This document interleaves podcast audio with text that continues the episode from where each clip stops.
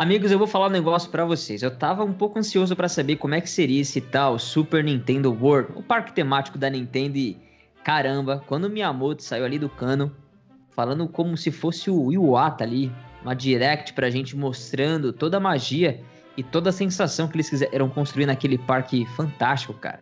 Vou falar que me surpreendeu. É, não é bem um parque, né, Danilo? É o parque do Universal e a gente tem a área lá da, da Nintendo. Cara, tá maravilhoso. Você olhando ali, é, os personagens, parece que você tá literalmente dentro do mundo do Mario. Muito bem feito, né? Os Mechatrons ali se mexendo, fica perfeito, né?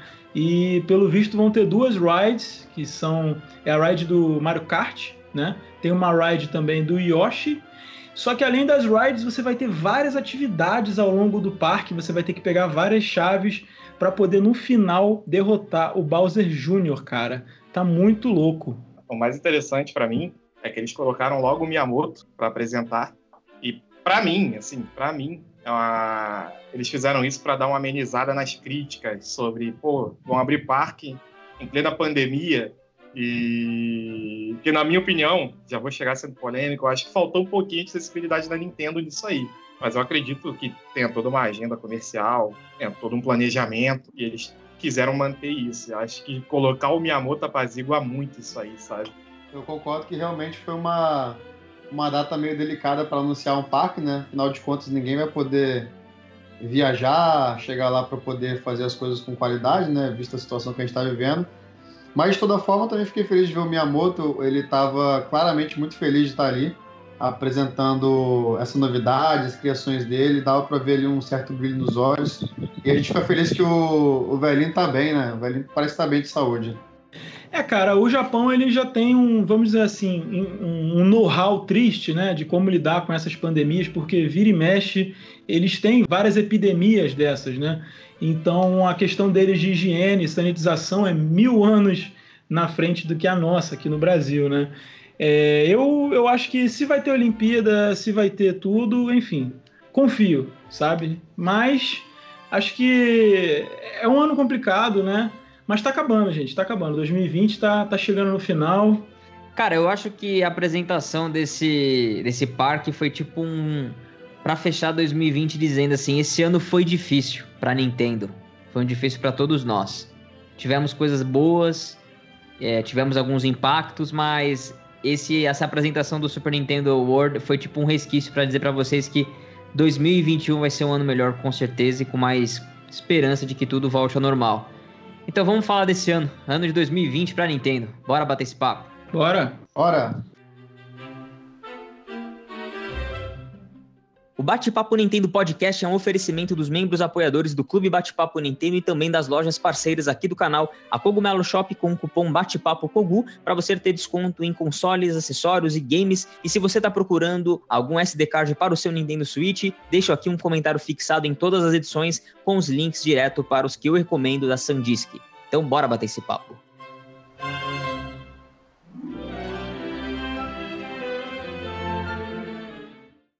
Fala galera que tá ligada, sejam todos bem-vindos ao Bate-Papo Nintendo Podcast. Eu sou o Danilo, a gente vai começar a falar hoje nessa 24 edição de toda a retrospectiva da Nintendo em 2020, que não foi um ano tão fácil assim, mas que com certeza teve muita coisa bacana que aconteceu esse ano, porque ano de comemoração do Bigodudo, dos 35 anos do Mario, vocês sabem, sempre tem coisa boa. Como sempre, eu tô cercado de pessoas topzera para bater esse papo com a gente aqui. O nosso editor mestre, Marcinho, do canal Uns Caras Que Jogam. Fala, Marcinho. Fala, Danilão. Beleza, cara? Vamos lá, vamos falar sobre esse 2020, um ano complicado, mas que também trouxe muita coisa bacana aí no mundo dos games. Sem dúvida, sem dúvida. Vamos falar muito. Vamos falar muito também, Marcelão, do canal Os Caras Que Jogam, nosso host querido. Vamos falar demais. Com certeza, cara. 2020 foi um ano difícil, mas eu acho que para os games foi muito legal. E, cara, eu estou honrado, a gente só tá trazendo. Só tá trazendo figuraças aqui, né, cara? Finalmente conseguimos trazer o meu tio da Nintendo para poder gravar com a gente, cara.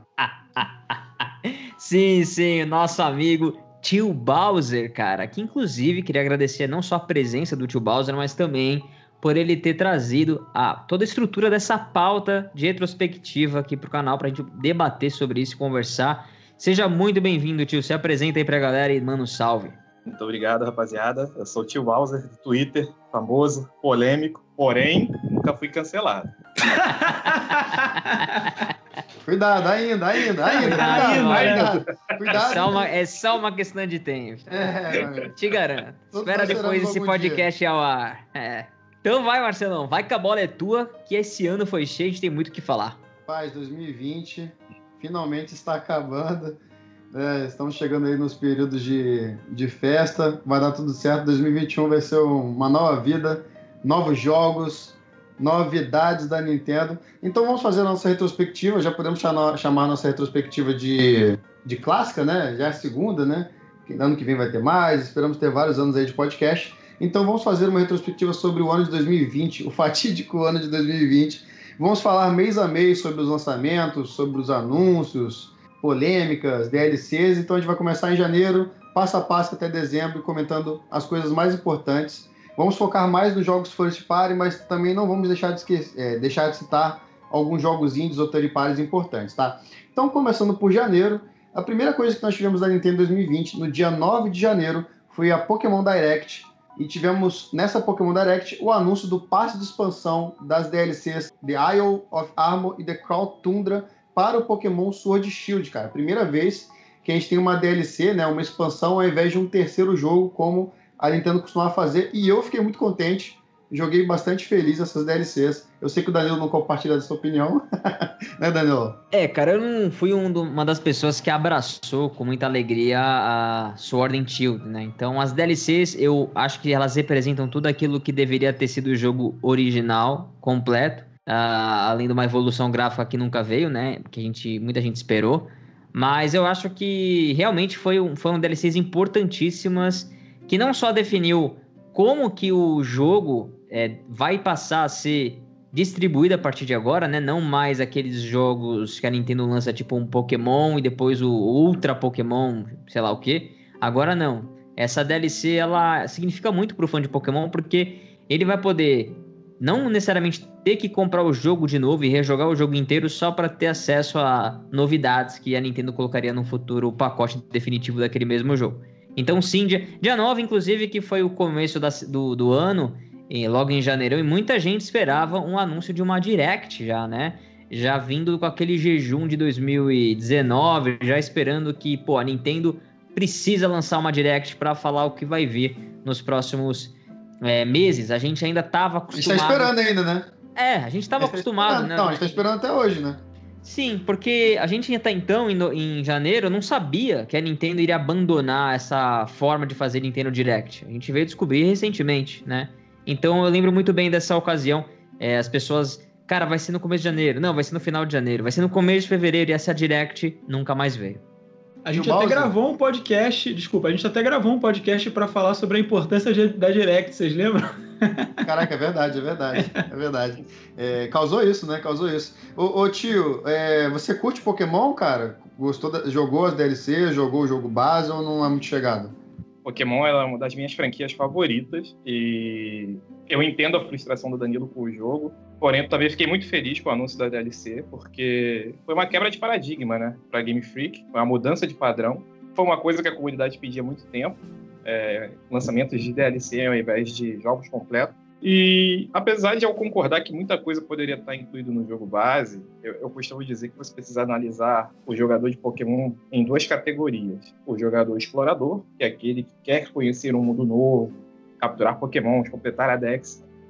Esse cara, ele não foi tão amparado por Sword and Shield, porque o jogo tem problemas técnicos, ele não é tão bonito, ele fica devendo algumas coisas, tipo dublagem, ainda é aquela coisa escrita. Eu entendo todas essas frustrações.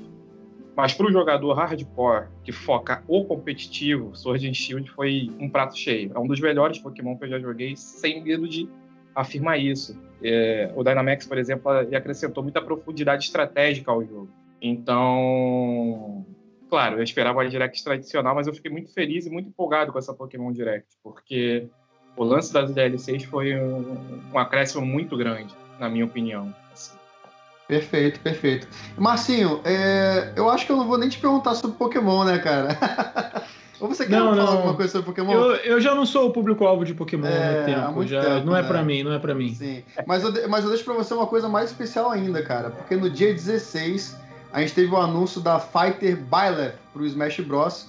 Que foi lançado no dia 29. Tá? Eu sei que isso foi um anúncio muito polêmico, porque Fire Emblem é um, uma franquia bem nichada.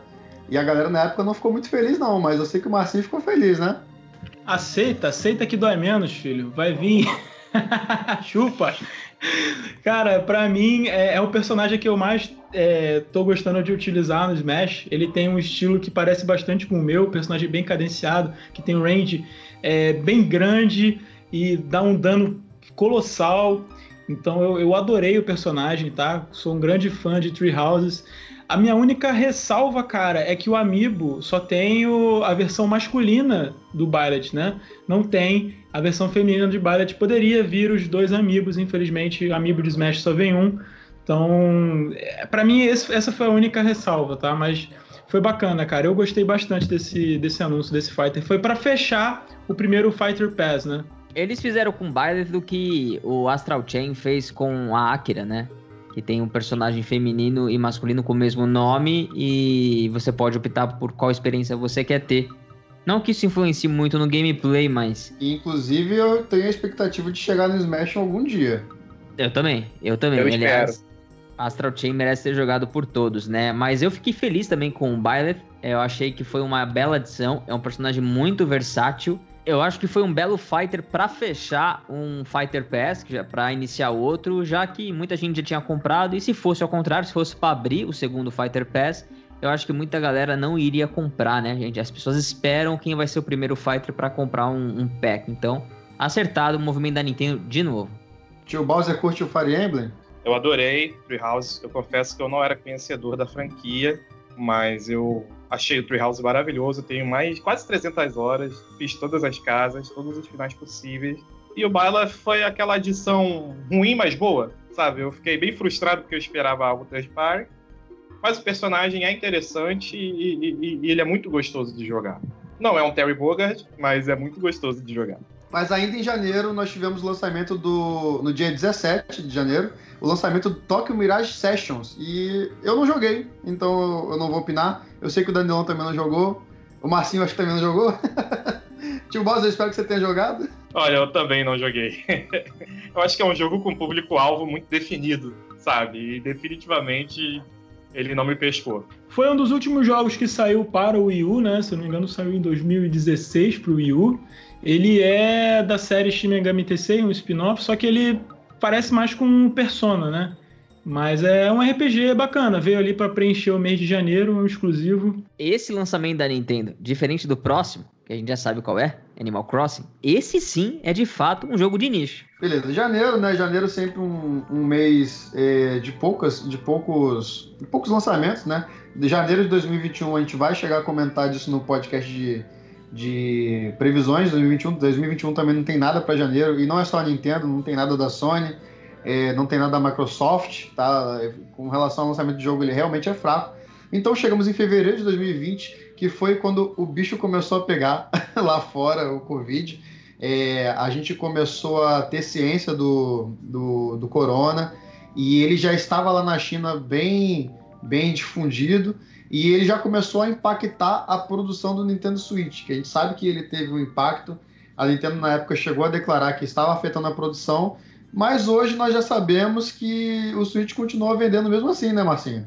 Exatamente, Marcelo. A Nintendo ela teve um problema muito grande, não só a Nintendo, né? Tudo, as manufaturas aí de eletrônicos e de tudo ao redor do mundo, teve um problema com, com, com peças, né? Com logística também e o Switch ficou em falta. A gente via aqueles scalpers que vendiam o, o Switch pelo dobro, triplo do preço, absurdo, né? Você tinha um Switch acabava em, em questão de minutos do estoque. E com a subida do dólar por conta da pandemia, aqui no Brasil a gente estava vendo o Nintendo Switch por 5 mil reais. Tava uma parada assim absurda, né? Mas a Nintendo ela conseguiu ao longo do ano, mesmo com o Covid, conseguiu normalizar o estoque. A gente está com números que estão. Provavelmente já passaram de 70 milhões de Switch vendidos esse ano. E quem sabe aí encostando nos 80 milhões até o fechamento de dezembro. A Nintendo provavelmente só vai divulgar essa informação para a gente no ano que vem. Mas até o presente momento a gente já tem confirmado que já passou de 70 milhões de unidades vendidas, cara. Então a Nintendo conseguiu aí ao longo do ano regularizar o processo de produção, o estoque, e o Suitão tá vendendo pra caramba. E no dia 20, galera, a gente teve a Direct de Animal Crossing, é... e eu vou falar pra vocês, tá? Essa Direct, ela me vendeu o jogo. Porque na época eu não dava muito, não dava nada para esse jogo, eu tinha muito preconceito, falava assim, é aquele preconceito básico que as pessoas têm com Animal Crossing, né? E hoje eu tenho, não tenho tantas horas, mas é um dos jogos que eu tenho mais horas no Switch, é o Animal Crossing. É, falei, ah, esse jogo é jogo de fazendinha e tal, já tô cansado disso. Mas aí ela foi uma direct perfeita, mostrou tudo do jogo, mostrou as estações do ano, mostrou o item, mostrou a interação. Então, assim, esse jogo me vendeu. Eu acho que foi o mesmo pro Danilão. Foi, mas eu não, não achava que era um jogo de fazendinha, porque eu joguei muito ele no New Leaf. Se tem uma coisa que no New Leaf não tem é fazenda ou plantação. Você não consegue plantar nada. Aliás, essa é uma, é uma, era uma das coisas que eu queria que o jogo tivesse, né? E quando eu vi essa Nintendo Direct falando de Animal Crossing dedicada, que aliás é uma das coisas certeiras que a Nintendo tem feito desde que ela fez para apresentar o Fire Emblem Treehouse. É a primeira vez que a Nintendo fez uma Direct dedicada, se eu não me engano. Ali ela mostrou pra gente o qual a, a verdadeira magia por trás do jogo, as possibilidades, o tanto de coisa que dá para construir, material e poder jogar com os amigos. E foi aí que ela me fisgou e falou: Cara, até oito pessoas podem jogar na mesma ilha e curtir ali juntos. Ali a Nintendo falou assim: É, é isso que vocês querem, o jogo tá completo e tá lindo, cara. Então, é, eu tenho certeza que muita gente que não conhecia Animal Crossing teve a primeira experiência com o jogo em New Horizons, cara. Até porque a base instalada do Suitão em fevereiro já era uma boa base instalada. Com certeza. A gente vai falar do Animal Crossing quando chegar na, na hora do lançamento dele. Mas vale ressaltar que foi no dia 20 de fevereiro, exato, exatamente um mês antes do lançamento, que se deu no dia 20 de março, a gente vai chegar lá. Mas o, o tio Bowser, o Animal Crossing, quando você assistiu a Direct, ele já era um jogo que você ia comprar ou a apresentação te vendeu o jogo? Eu sabia da qualidade do jogo, porque eu conhecia algumas pessoas que jogavam, mas eu tinha um pouco de preconceito. A gente vai falar sobre Animal Crossing na, no futuro, mas é, é bom deixar claro que esse jogo ele, ele me serviu como uma ferramenta para quebrar muitos preconceitos. E a começar pelo preconceito com o próprio jogo. Eu vi a Direct, eu estava na dúvida, a minha namorada queria muito jogar esse jogo. E depois que eu assisti todos os detalhes, é, o, o, gráfico, eu achei a arte do jogo lindíssima. Ela é simplista, mas ela é, ela é muito bonita. E o nível de detalhes, a quantidade de conteúdo, no direct, se não me engano, durou 20 minutos aproximadamente, ela foi bem grande. É, eu achei incrível, assim. Eu falei, eu vou dar uma chance. Foi aí que eu decidi mesmo que esse jogo merecia uma chance minha, né? E graças a Deus foi uma foi certeiro. A gente vê que a Direct ela, ela tem esse papel, né, de apresentar o jogo, de vender e funciona, né? A gente tem três pessoas aqui que tiveram o efeito da Direct e acabaram comprando. O Marcinho, se eu não me engano, ele vai me dizer melhor, mas eu acho que ele foi influenciado um pouco depois que o jogo foi lançado, né, Marcinho? Não foi exatamente pela Direct. Sim, eu não, eu não sou muito adepto de pré-venda, não, cara. Eu, eu não tenho essa, esse fogo no rabo, não. Eu, eu, eu, espero o jogo lançar, ver os reviews, ver o que a galera tá achando. Eu comprei depois, cara. Enfim, já, já vamos falar de Animal Crossing, não? Vamos falar, vamos falar, porque em março eh, o Covid já estava estreitando, né? Já já já estava se alastrando para outras partes ali da China. Tivemos alguns lançamentos em março, né? Tivemos no dia 6 o porte do Pokémon Mystery Dungeon, que é um jogo de 3DS, que é um jogo da franquia Pokémon, mas ele é um spin-off, né? E tivemos é, o lançamento. Foi um remake, né? É, é foi um remake, na verdade. Foi um remake, na verdade. E tivemos no dia 11 o lançamento do Pokémon Home, que ele é uma evolução do Pokémon Bank, né? Que serve para você poder guardar os Pokémons e transferir eles entre os jogos. Então ele é um aplicativo para celular e também para Switch, que ele é gratuito, mas você tem uma quantidade limitada de boxes que você para expandir você tem que pagar. Beleza, bacana, eu gostei do aplicativo. No dia 26, a gente teve um indie, que é o Good Job, que é como se fosse um jogo estilo. É mais um jogo do tipo Overcooked, né? É um jogo indie bem interessante, que principalmente para quem tem um parceiro ou uma parceira para jogar cooperativo ou amigos localmente, é bem legal. Mas o nosso foco em março é o lançamento dele, o jogo que salvou as pessoas no meio da pandemia, o Animal Crossing New Horizons, inclusive Nós temos um podcast sobre ele, vale a pena vocês escutarem, porque a gente gravou lá com a Carla Luanda, que ela é fãzona do jogo. Galera, o Animal Crossing foi exatamente isso. Numa época que eu também estava muito tempo em casa, porque eu estava trabalhando de home office, hoje não estou mais, e eu joguei bastante, cara. É literalmente uma segunda vida do jogo, no, uma segunda vida dentro do jogo, não assim? É, não sei se salvou a gente, mas assim, foi um alento com certeza para muitas pessoas no, na, na, época de pandemia. É, e, e, engraçado que foi bem ali, né? Porque eu acho que a pandemia foi decretada no dia 19, foi, foi uma parada assim. Animal Crossing ele estava programado para o ano passado, ia ser lançado na mesma janela de Pokémon. Ainda bem que a Nintendo é... não, fazia sentido você lançar dois jogos assim pesados, né, na, na mesma janela de lançamento, é, é, canibalizar a venda um do outro. E a Nintendo colocou uma infeliz coincidência, né? Mas que, ou melhor, feliz coincidência, né? Porque acabou sendo um alento de muita gente aí, cara, nesses meses aí que estourou a pandemia. Lá fora já estava já tava com é, lockdown em, em, muitos países. Eu sei que é, eu tenho um parente que estava na França e ele pegou Animal Crossing e lá tava brabo mesmo o lockdown, né? Aqui no Brasil parece que, que não teve nada, mas enfim. É, eu, eu, eu, acabei pegando o jogo, esperei um pouquinho, peguei o jogo, peguei para Rafaela jogar, né? É... O, Márcio, o Márcio, ele vai levar essa desculpa. Não é desculpa, velho. Cara, toda vez que você fala de Animal Crossing, você fala que pegou pra Rafaela jogar, cara. Admite não. que você pegou pra jogar, cara. Não, Assume não. que você pegou pra você. Não, o jogo é. Olha só, o jogo é, eu, eu, eu conheço Animal Crossing. O jogo é muito bom. O jogo é muito bom. Sempre foi muito bom. Né? Mas ele nunca tinha ganhado o mainstream da forma como ganhou. Esse, cara, o, o, New Horizons, a gente fez, a gente gravou um podcast com a Carla Luanda e tal, e eu tinha falado no, no, no, podcast, eu falei, cara, esse jogo vai bater os 20 milhões. Nada. Passou os 20 milhões, já tá, já, é, até setembro ele vendeu 26 milhões e tá encostando no Mario Kart 8. Então, assim, 30. vai bater 30 fácil. Então, a, a, o que eu tinha de expectativa em abril foi superado muito. Esse jogo vendeu muito. É, eu acho que assim, muita gente fala por conta da pandemia eu não gosto de falar isso porque é, é, é, parece que está tirando mérito do jogo. E o jogo tem muito mérito. O jogo venderia muito e, e, e alcançaria uma stream independente da pandemia. A Nintendo fez um marketing excelente em cima dele. É o Animal Crossing mais completo de todos. Ele é muito amigável. É, o gráfico minimalista ali é tudo nele. O jogo é redondo, tá? Eu zerei o jogo, é muito legal. Não é o meu tipo de jogo, mas é aquilo, né? Tá instalado, tamo lá. eu joguei. É, cara, a Rafaela deve estar tá com umas 200 horas dessa parada. Ela joga pra caramba, agora é Natal, ela tá jogando e tal. E eu entrei, na verdade, eu, eu, jogo no perfil dela, né? Eu zerei o jogo e a gente joga na mesma ilha, faz as paradinhas e tal. É, é muito bom, cara. É muito bom. Acho que foi o lançamento da Nintendo no ano aí, o lançamento mais importante.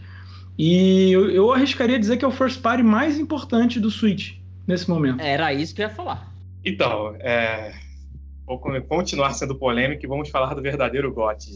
Né?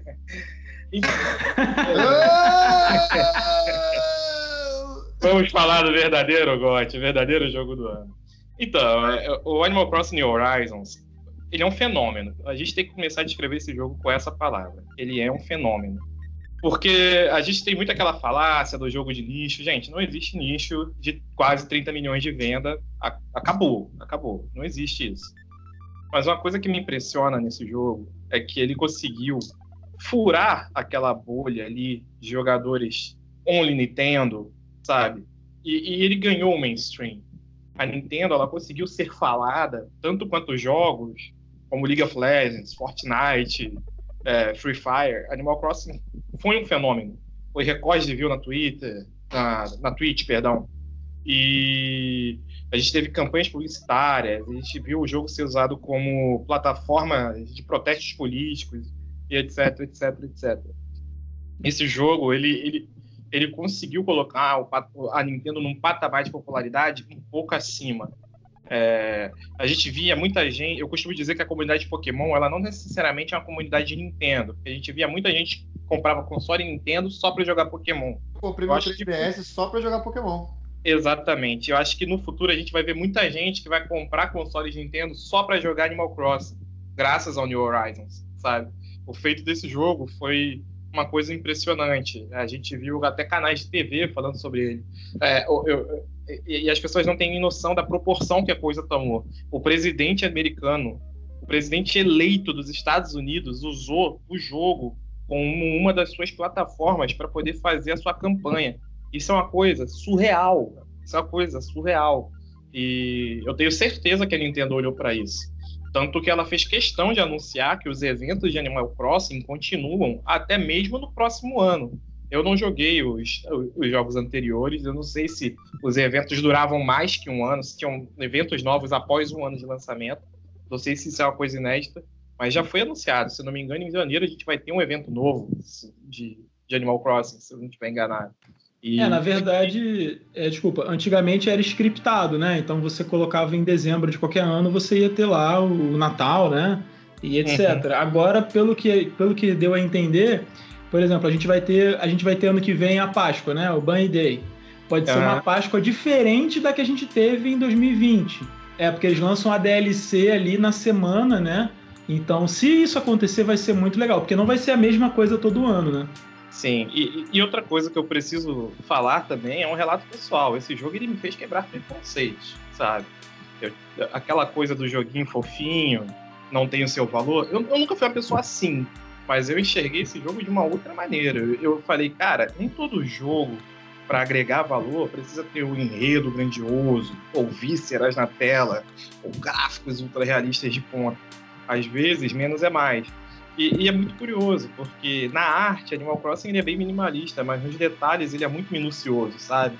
Cada descobertazinha, cara, é uma sensação de evolução tão grande. Quando você vê sua ilha tomando forma, quando você vê aquele seu villager favorito formando uma amizade por você, é, é uma sensação impagável. E, e, ele conseguiu, esse jogo conseguiu fazer, furar, conversar com bolhas que não eram a minha, sabe? Porque, porque a comunidade online dele é muito forte. Eu, eu conheci grupos, conheci, é, convivi com, com, com, pessoas de países diferentes, eu conheci diversas culturas, é, diversos posicionamentos, conheci muita coisa. Esse, esse, esse jogo ele me tornou uma pessoa muito mais é, é, é propícia ao novo, a, a, ouvir o próximo, sabe? E isso é incrível, só tenho a agradecer a Animal Crossing. É, eu, eu tenho eu tenho a minha opinião formada quanto a isso. Assim, eu sei que a gente sabe que não foi eleito pelo The Game Awards o jogo do ano, mas eu tenho convicção que daqui a 5, 6, 7, 10 anos a gente vai lembrar de Animal Crossing como o jogo da pandemia. Entendeu? Para mim, ele já se estabeleceu na história e é isso que eu tenho a dizer. Se as pessoas quiserem saber mais sobre Animal Crossing no Horizon, vocês podem ver o nosso podcast com a Carla Luanda, mais de uma hora de talk show, as nossas impressões quando o jogo foi lançado. A gente pode até fazer um outro Ano que vem vai ter isso. Vai ter, vai ter. Um ano de Um ano, isso. É, a, a, gente, a gente falhou um pouco, né? Porque a gente achou que a gente fosse jogar um ano de Animal Crossing, né? E que a gente ia falar como é que tava a nossa ilha. Talvez eu chegue ano que vem e descubra que a minha ilha está largada às baratas. Mas eu prometo que voltarei a jogar para fazer o podcast de um ano.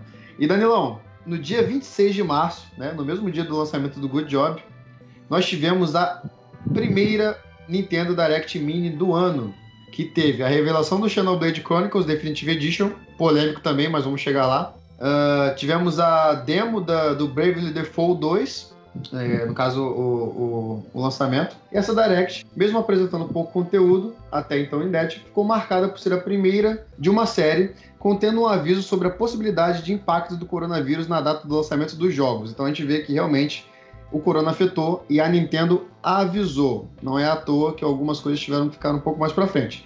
Mas beleza, no final deu tudo certo. Marcelão, essa aqui pode ser a Nintendo Direct Mini, que a gente já vê ali como a Nintendo já estava realmente sofrendo com os impactos da pandemia de verdade, inclusive nos jogos, lançamentos, eventos, né? Foi. É, eu acho que saiu um pouco atrasada essa Direct Mini, e hoje a gente sabe que o Doug Bowser, que deu uma entrevista recente, falou sobre isso. Como que realmente teve impacto, principalmente nesse início, né? E aí a Nintendo começou a tentar fazer alguma. Começar a te... tentar trabalhar com o que ela tinha, né? Ela, ela não estava preparada para o home office, essa é a verdade, né? A sensação que eu tenho é que, exatamente como você falou, que a Nintendo realmente. Não... O, Japão não está muito é, habituado, não está muito preparado para o home office. Ninguém estava, né? Foi uma parada de surpresa. Ali parece já que a Nintendo foi reprogramando os lançamentos, né? A gente tem essa sensação aí ao longo do ano. Eu tenho convicção de que a Nintendo ela, ela ficou completamente perdida nessa pandemia é, ela tomou decisões, assim, na minha opinião, muito equivocadas, que são decisões de uma empresa mesmo que não sabe o que está fazendo, sabe? Ela começou a colocar as coisas nos eixos no, do meio para o final do ano. Mas a gente vai falar sobre isso mais adiante, porque a coisa vai se intensificando conforme o passar do ano, sabe? Sim, com certeza, com certeza. Em abril, é, a gente não teve um mês de grandes lançamentos, né? Eu diria que foi um mês fraco. A gente não teve nada first party da Nintendo, mas para a gente não deixar o mês passar em branco, a gente teve no dia 24 o lançamento Trials of Mana, no dia 28, o lançamento do Moving Out, que é mais um jogo do tipo Overcooked, que é aquele jogo que você joga ali com... Que é muito bom também. É muito bom, sim, é tipo... É, é, você joga acho que até quatro pessoas, né, Marcinho? Out até pode quatro ser quatro pessoas, pessoas fazendo mudança. Fazendo mudança, é uma loucura e tem mudança no espaço, né? Parada escalona rapidamente. Mas beleza, é um, é um excelente indie para você jogar cooperativo. Né?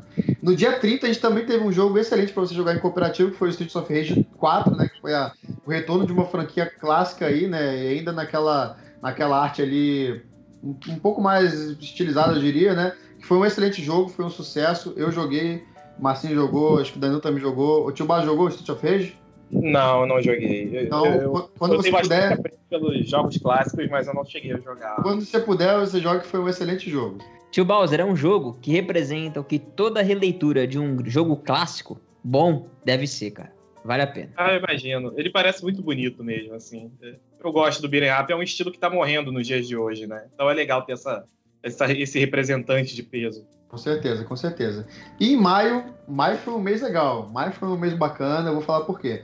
É, teve bastante novidade em maio, teve um lançamento, e foi aí que a Nintendo começou com essa parada que nós chamamos de Shadow Drop, no Twitter, por exemplo. Né? Porque no, no dia 14, a Nintendo chegou do nada e falou assim: ó, estamos anunciando Paper Mario The Origami King. Do nada, eu acordei, peguei o celular, tinha um anúncio de um jogo já para ser lançado no mês seguinte, cara. De onde é que a Nintendo tira isso, cara? Não, não tinha nada sobre isso, não tinha rumor. Marcinho, do nada, no Twitter, a Nintendo lançou um anúncio, cara. Começou com essa ideia maluca. Pois é, aí começaram as Twitter Direct, né, Marcelo? Só tweetada violenta, cara. Só tweetada vê... violenta. Exatamente. E o Paper Mario, né, é um título AAA de peso ali que viria numa Direct, né? Mas veio no, no, no Twitter. E ali a gente já tinha mais ou menos um direcionamento do que a Nintendo é, faria daí para frente com seus anúncios, né? E vou falar, um dos melhores jogos do ano foi um Shadow Drop do Twitter, cara. Tio Bowser, tio Bowser, como foi a sua reação? Você lembra disso, cara? Eu tava no Twitter falando besteira para variar quando eu vi esse anúncio. É, e eu fiquei um pouco decepcionado, porque claramente era algo a ser anunciado no Direct, na minha opinião. Porque pelo trailer ele já mostrava que era algo grandioso, que era um passo à frente para uma franquia consagrada. E, eu vi isso claramente numa Direct, sabe?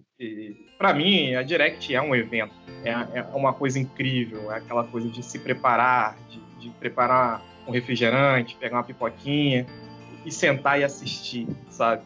E quando eu vejo um anúncio dessa magnitude sendo largado dessa maneira no Twitter, eu fico um pouco triste. Mas entra naquilo que a gente já falou, a Nintendo parecia um pouco perdida no início da pandemia, sabe? Esse é aquele famoso eu estou feliz e puto, não é? Exatamente. Você fica feliz pelo anúncio e você fica puto porque não era a direct que você queria. É um sentimento. Porque assim, cara, eu entendo o que o tio tá falando. A gente ficou acostumado por anos a ter esse momento de esperança, de hype, de ter o nosso evento. É o nosso momento. Entendeu? Como nintendista, esperar esse anúncio, esse evento. Não só chegar e jogar nas redes sociais, o jogo vai ser lançado. Não, cara. Faz um negócio especial que pra gente é especial. Então eu entendo, cara, que o sentimento é de alegria, porque é um jogo bacana. E que jogo, diga-se de passagem, que não vazou, não teve vazamento e ainda por cima, cara, foi um jogo que é, era merecedor de uma direct. Agora o que entristece mais ainda é que depois de alguns dias sai essa direct e o paper não tava lá. Verdade. Pois é, pois é. E ainda em maio, no dia 19, nós tivemos o lançamento do Wonderful 101 Remaster, que é, para mim é um jogo que eu não curto muito. O Marcinho, ele até participou do financiamento, recebeu uma cópia linda. E jogou um pouco, né, Marcinho? Você não conseguiu jogar até o final, né? Que jogo, meus amigos! que jogo, Marcinho! Então, tá lacrado aqui, mano. Vamos especular um pouquinho, deixar alguns anos, daqui a uns anos eu vendo. Tá lacradinha porque. Você jogou, mas você jogou uma versão digital dele, né? É porque. Eu falo que, que o Márcio jogou, eu falo que o Márcio jogou, parece até que eu tô mentindo. Márcio, você jogou o jogo, mas você não Não, eu né? joguei. Né? Não, então, o jogo tá lacrado aqui, ó. Não, não, calma que eu vou chegar lá, meu filho. Espera nem, não espera nem molhar o bico, né, Marcinho? É, o jogo lançou em abril, porém, por conta do Covid, cara, eu só recebi ele em julho. E aí o que, que, aconteceu? A Platinum me mandou um, uma chave do da Steam. E aí eu joguei ele na Steam, né? Mas eu joguei algumas poucas horas e, e, não voltei ainda. Confesso que eu já não tinha gostado muito do jogo no Wii U. eu comprei mais para colecionar, cara. e tá aqui, tá lacrado. Eu sou, eu sou beat da Platinum, já aviso que eu adorei o jogo. Eu tenho a versão de, de Wii U. Na minha opinião, é a melhor versão, mesmo com a do Switch tendo muitos extras. Eu acho que esse jogo ele funciona muito bem no Gamepad. A mecânica dele com o Gamepad é incrível. Foi um dos melhores jogos que usou o Gamepad, inclusive. E se a Platinum faz, eu aceito de bom grado. Sou uma pessoa humilde. O jogo é muito bom, cara, porque eu assisti o, o Amaury do Nintendo Dreaming falando desse jogo por quatro anos que ele queria no Switch. Eu realmente não joguei ele no Wii. Não, não joguei. E ele falava de Wonderful 101. Eu até fiz uma brincadeira com ele quando o jogo foi anunciado definitivamente, né? Eu peguei e clipei vários vídeos dele falando. Não foi difícil achar vídeo dele falando do Wonderful 101, porque ele falava quase todos os vídeos. Aí eu peguei e fiz esse clipe e falei, caramba, saiu. E eu quando comprei, eu me amarrei demais na ideia, cara. E eu, eu, eu já sou um cara que virei fã da Platinum Games, por causa de Bayonetta. E, inclusive joguei Bayonetta no Switch 1 e 2. Eu não tinha jogado Bayonetta ainda. Também, eu também, excelente. Você sabe é, que Bayonetta eu tive um pouco de preconceito quando ele foi lançado de fato. Depois que eu fui dar um certo valor pra ele. E aí agora, quando com o Wonderful One on One, eu pude entender uh, que a Platinum ela tem muita qualidade, muita ideia boa, cara. Ela traz uma mecânica diferente e que casou muito bem com o Switch. Só fez falta a segunda tela em alguns momentos do, do jogo ali, que você precisa de duas telas, mas eles adaptaram bem até. Deu pra dar uma, deu pra dar uma boa adaptada. Eu só diria que o, no Switch o jogo não roda tão bem quanto rodava no Wii U em termos de frames, né? Realmente tem uma queda de frames significativa para quem conhece o jogo original, que foi o caso do Amaury. Ele notou essa diferença. Na Steam ele falou também que rodou melhor. É, mas eu não, como eu nunca tinha jogado nem no Wii U e nem no PC, para mim o jogo era aquilo, aquela experiência lá que eu tive e eu, eu não tive problema com, com frame rate não. Sensacional, sensacional. E no dia 27 a gente teve um flopinho, né, que foi o Ninjala, que foi um jogo que, pelo menos no trailer, me deixou empolgado na época, né, que era um jogo gratuito, mas ele teve bastantes, bastante problema na época do lançamento, principalmente por causa do online dele, né. Ele teve alguns dias de teste e a galera não conseguia testar porque não conseguia conectar, então o pessoal ficou, ficou, ficou bem chateado. O Danilão, por exemplo, eu sei que tentou jogar o jogo e não curtiu depois do lançamento, né, Danilo? Cara, o Ninjala para mim ele foi só mais um caça-níquel inventado ali para sair no Switch e eu achei bem, bem ruim o jogo mesmo. Eu achei que eles tentaram trazer uma comparação com o Splatoon que não cabe, né? É, achei o gameplay superficial. É, não tem nada a ver. Achei superficial o gameplay. Eu entendi como é que funciona o jogo. Entendi as mecânicas todas, mas eu não senti um pingo. Eu tenho um problema com o jogo free to play. É que nem aquele Genshin Impact, sabe? Que todo mundo joga e fala que é uma cópia do Zelda. Deve ter seu valor. Entendeu? Deve ser um jogo bom. Mas só que toda vez que eu vejo que o jogo é free to play, de cara já perco 50% de vontade de jogar ele. Eu não sei porquê. Preconceito mesmo, preciso melhorar isso. É, eu acho o Ninjala um jogo bonitinho, a ideia é legalzinha. A execução, depois que ajeitaram os servidores, nem é tão ruim mas falta carisma. Acho que é o jogo que falta identidade. Ele, ele não me prendeu. Ele não tinha nada que me convencesse a me manter nele ali, sabe? E a comparação com o Splatoon é completamente descabida. Porque não tem comparação, né? Eu trocaria esse jogo por Splatoon sem pensar uma vez. A verdade, tio, é que com tanto jogo bom no Nintendo Switch para jogar, Ninjala realmente não tem o seu lugar ao sol na minha biblioteca. Cara, eu consegui jogar na, na beta que abriu e eu joguei uma partida lisa, lisa, lisa, lisa. O suficiente para fazer eu desinstalar o jogo. O jogo é ruim, o jogo é chato. Eu acho que muita gente hypou, porque muita gente fala assim, pensa assim, ah, se roda no Switch, se tá vindo, não, legal, jogo novo, não sei o quê. Galera, calma. Muita gente falou bem do Ninjala sem nunca ter jogado, cara. Eu fui lá, dei minha chance e o jogo é ruim, mano. Toca a pauta aí, Marcelo. Vamos falar de jogo ruim, não. E no dia 29 nós tivemos o lançamento do Xenoblade Chronicles Definitive Edition, que também foi polêmico, a Nintendo não cansa de ser polêmica, principalmente pelo fato de estar vindo a preço cheio e com uma resolução não totalmente. É... Eu não sei se eu quero falar sobre isso. Cara, esse jogo, ele veio como Definitive Edition. E acho que a palavra Definitive Edition que teve um peso ali estranho, porque como é um jogo de Wii de 10 anos atrás, as pessoas esperavam que esse jogo viria em alta resolução. A Nintendo não prometeu é, HD, não é o remaster, é um Definitive Edition. Eu entendo isso. Mas quando você vem no jogo como Definitive Edition, a gente quer a experiência definitiva. Que é aquele console entregue a 720p e a 1080p, no mínimo 30 FPS ali, né? Ou baixando a resolução para ter um 60 FPS. Isso é o que eu espero de uma versão definitiva. Só que eu não vi isso acontecer, cara. Então, tipo, o jogo, ele é espetacular, cara. Ele deve ser jogado por todos que gostam de um RPG, porque para mim ele entrega uma história, uma experiência única, cara. Eu não, eu não lembro de ter jogado um RPG que trouxesse essa experiência muito, assim, formidável, sabe? Em termos de história, de, de, de uma narrativa que te conduz dentro de um jogo, um mundo enorme com paisagens fantásticas, o céu é maravilhoso. E eu só, quanto mais eu explorava aquele mundo maravilhoso e entrava com imersão naquela história, mais eu me perguntava: caramba, imagine esse jogo em alta resolução em Full HD, né? E ali eu, eu, eu acho que faltou. Talvez um, vai ter o definitivo do Definitive Edition um dia, não sei, tá? Mas é um jogo muito bacana. Só a mecânica de batalha realmente que é boa, mas porque eu já tinha jogado Xenoblade Chronicles 2, que é uma evolução em todos os aspectos de Xenoblade 1, eu senti um downgrade em, questões de, de batalha, achei muito repetitivo. E o jogo não te ensina muito, ele não pega muito na sua mão, principalmente no final. Então, eu só tenho coisas boas a dizer do Xenoblade, é como jogo, mas realmente em termos de, de resolução, acho que poderia ser maior. Não porque o Switch tem essa capacidade de jogar, rodar o jogo, que eles portaram mal, fizeram uma versão errada, não mas porque o jogo merece em si, entendeu? Acho que é isso que essa é a ideia. Cara, o jogo em si é muito bom, o jogo é maravilhoso. É, eu acho que ele não envelheceu tão bem assim, tá? Mas é muito bacana de você jogar. A versão definitiva, né? Ela teve algumas adições aí de melhoria de vida muito legais.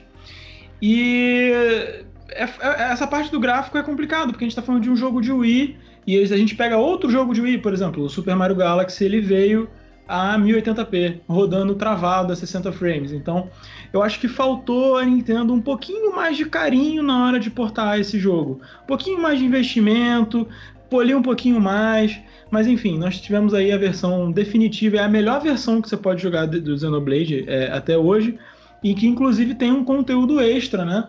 No, no ombro de, de Bionis, lá você tem um capítulo extra que vai te render aí mais uma dezena de horas aí, pelo menos, para você jogar. É, é, é, um lançamento bacana, mas esse sim, Marcelo, é um jogo de nicho.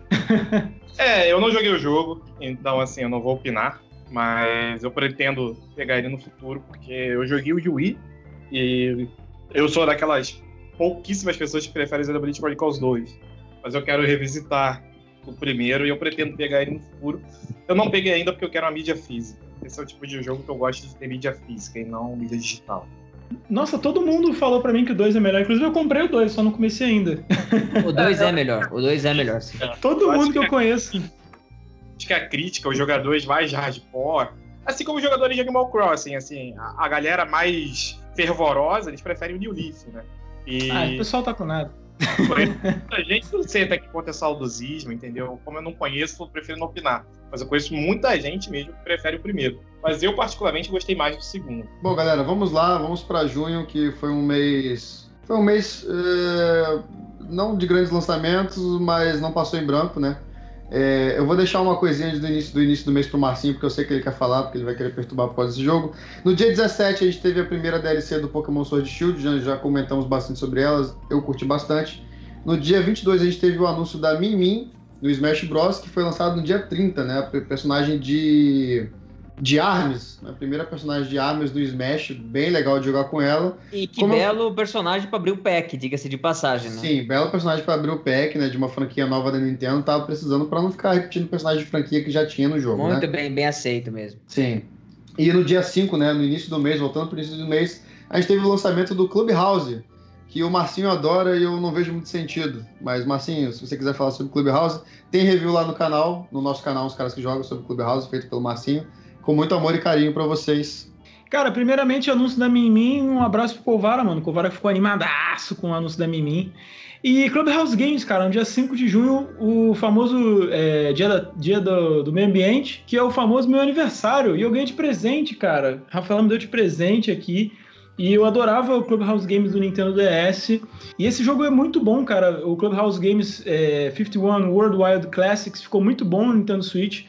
Mas tem algumas ressalvas é, no multiplayer. Alguns jogos só podem ser jogados com Joy-Con e eu não sei porquê, né? Por que, a gente não pode jogar com um Pro Controller, mas enfim. É, algumas coisas também, por exemplo, o boliche você não pode dividir o Joy-Con para mais de duas pessoas, você tem que ter dois Joy-Cons para poder jogar de dois. Enfim, tiver, tiveram algumas escolhas estranhas ali no multiplayer, mas os minigames em si são muito, muito legais. E você pode ter uma cópia do jogo e o, o segundo jogador né, pode baixar uma demo da, da eShop e ele funciona mais ou menos como era o esquema do download and play do Nintendo DS. Então é, é bem bacana, cara. Eu gostei. Uh, galera, em julho, no dia 17, já avançamos um mês, no dia 17 de julho, na véspera do meu aniversário, eu tive dois presentes, né? Que eu mesmo comprei para mim, né? Incrível. Que foi o Ghost of Tsushima no PlayStation 4 e o Paper Mario do Origami King no Switch. Inclusive, joguei ele primeiro do que o Ghost of Tsushima. Adorei o jogo, foi a primeira vez que eu joguei um jogo dessa franquia e para mim foi o melhor lançamento da Nintendo exclusivo neste ano. Desculpa aí, galera do Animal Crossing.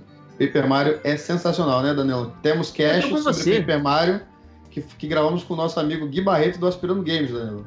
Cara, Paper Mario eu tô com você, Marcelão. Para mim é o jogo mais completo em termos de diversão pro meu gosto, tá? Tem muito jogo bom, Animal Crossing concorreu ao Game of the Year, só por aí a gente já tem que respeitar, mas é pro meu gosto, pessoal, e também porque eu gosto de Paper Mario, né? Então ficar difícil também não, não, não, não curtir a, o jogo. Eu achei que foi muito completo. Ele teve muita. E assim, eu não sei se também é porque eu, eu tenho facilidade com outros idiomas, então eu consegui aproveitar muito bem o diálogo e a exploração, enfim. Então acho que essa é uma peça muito importante para você aproveitar o Paper Mario na experiência como ela foi concebida para ser. Né? Agora, eu, acho que Paper Mario ele com Origami King ele volta aos holofotes, né? mostrando de novo para aquele fã de que a Nintendo não vai voltar a fazer o Paper Mario do jeito que era no 64. Não vai fazer Paper Mario puro RPG que nem você quer. Não. Cara, Paper Mario é a única franquia que a Nintendo tem para usar e abusar de novas ideias, trazer novas mecânicas, experimentar algo novo. Às vezes funciona, às vezes não funciona. Esse, essa é a franquia para isso. É tipo Yoshi. É o mesmo Yoshi sempre, só que é onde ela vai tentar papelão, LAN, ioiô, não sei o que. Cara, é assim que funciona. Então eu gosto quando a Nintendo ela usa essas franquias para tentar reinventar, mesmo ela tendo que deixar de fora alguns elementos que antes funcionaram bem, né? Então eu fiquei feliz e satisfeito com o Paper Mario The Origami King. Eu acho que o tempo de jogo é suficientemente é, longo para ser uma baita aventura.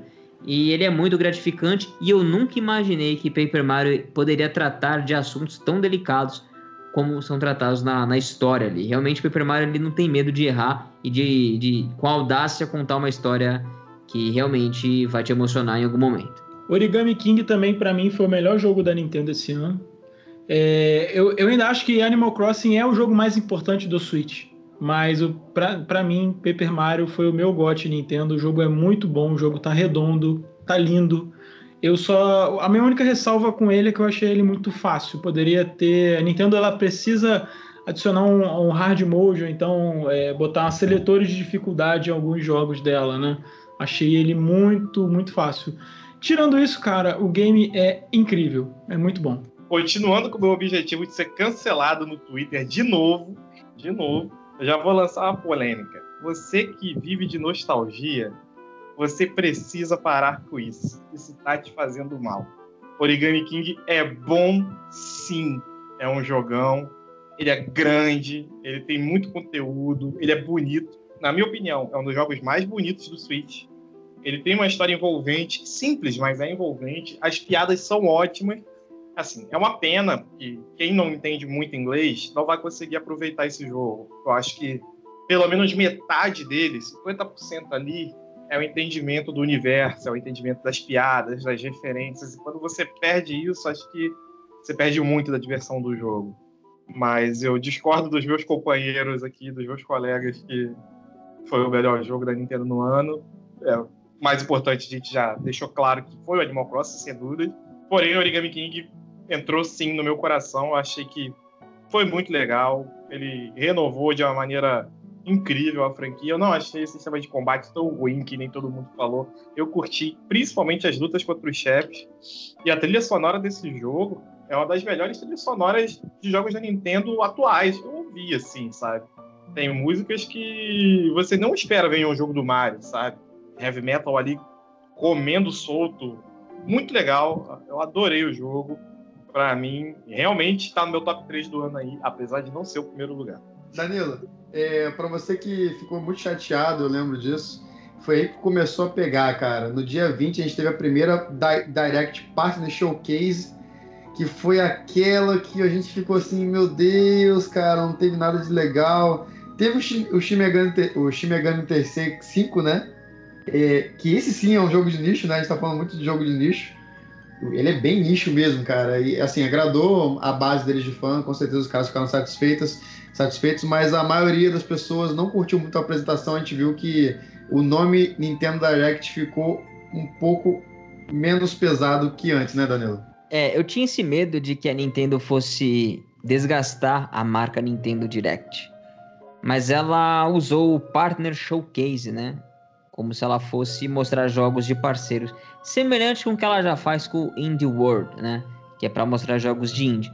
Nesse evento Partner Showcase, a ideia é trazer o que, que os nossos parceiros, né, os thirds, as third parties, é, vão trazer para o Subitão nos próximos meses, né?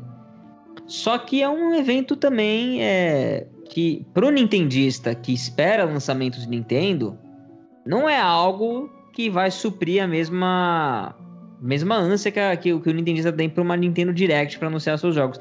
Então, o que, que a Nintendo fez? Ela continuou lança, anunciando né, e lançando os jogos first party sem direct, que é o que mais importa para o Nintendista, e deu destaque em eventos para Indie World e Partner Showcase. E essa primeira Partner Showcase em, em especial, acho que ela foi bem fraca, assim. As pessoas não estavam preparadas ainda, não estavam com o hype ainda. Eu acho que foi aí que a Nintendo falou o seguinte, pro, pro... foi uma forma de ela falar assim para vocês: esquece hype. Agora não tem mais hype, a gente tá cancelando o seu hype. A partir de amanhã, a partir dessa de agora. O hype foi cancelado. Exatamente.